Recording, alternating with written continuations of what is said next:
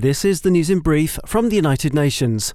UN humanitarians reported on Monday that a food convoy in Gaza had been hit by shelling after a deadly weekend of hostilities in Gaza, in which at least 234 Palestinians were reportedly killed, stoking regional tensions in the Middle East. This morning, a food convoy waiting to move into northern Gaza was hit by Israeli naval gunfire. Thankfully, no one was injured, said Tom White, Director of Affairs for the UN Agency for Palestinian Refugees, UNRWA.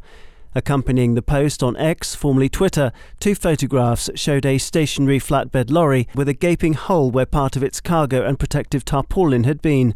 Several boxes of relief supplies lay scattered on the roadside, but it was not immediately clear what they contained nor where the lorry was. UNRWA's bid to reach the beleaguered north came as the UN World Food Programme, or WFP, said that it too had been unable to reach northern Gaza City for the third time last Friday. The UN agency reported that it had only managed to send four convoys in the month of January. That's around 35 truckloads of food, enough for almost 130,000 people, which was not enough to prevent a famine, which is where the hunger levels in Gaza are reaching now. A staggering 25 million people need humanitarian assistance in Sudan, and 14 million of them are children.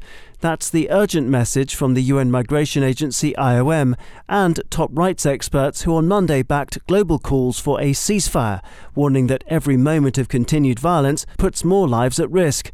Heavy fighting that erupted last April between rival forces and spread across Sudan has pushed more than 1.7 million people into neighbouring countries and uprooted some 10 million in total. Egypt alone hosts more than 415,000 people, where IOM helps Sudan's displaced to rebuild their lives, like Mohammed. He fled the capital Khartoum, taking a dangerous bus journey to Egypt last May. It took two days, during which time he saw unimaginable horrors, including homes shot at or burned. Today, Mohammed remains deeply worried about his relatives who are trapped by fighting in Al Fashir in northern Darfur. Echoing those concerns, top rights experts who report to the Human Rights Council in Geneva said that almost 4 in 10 people in Sudan now face acute hunger, 17.7 million in all. The special rapporteurs and independent experts warned that the ongoing conflict had worsened communal tensions. Equally concerning are the lack of resources and lack of international aid, which have significantly increased the risk of violence between host communities and IDPs, the rights experts said, in reference to internally displaced people. They warned that the elderly, people with disabilities, women, and girls are falling victim of targeted attacks by the members of the host community. In a statement, IOM insisted that aid must reach the millions in need. People must be able to access food, fuel, medicines, and other critical supplies and services. People trying to flee and access assistance should be able to do so safely. Since 2019, the volume of reported child sexual abuse material online has increased by 87%, a top UN appointed human rights expert has warned.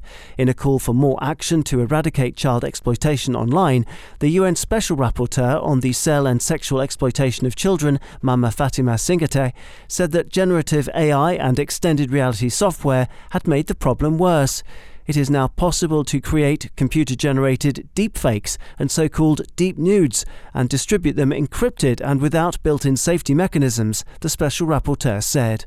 And ahead of Safer Internet Day on the 6th of February, Ms. Singhateh alleged that the private sector and big tech were less reliable than they'd promised to be, with serious ingrained biases, flaws in programming and surveillance software to detect child abuse, and a failure to crack down on child sexual abuse and exploitation networks.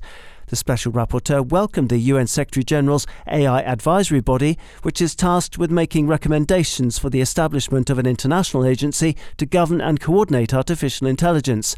And she also insisted that governments and companies should work together to solve the issue of child abuse by including the victims' voices in the design and development of ethical digital products to foster a safer online environment. Daniel Johnson, UN News.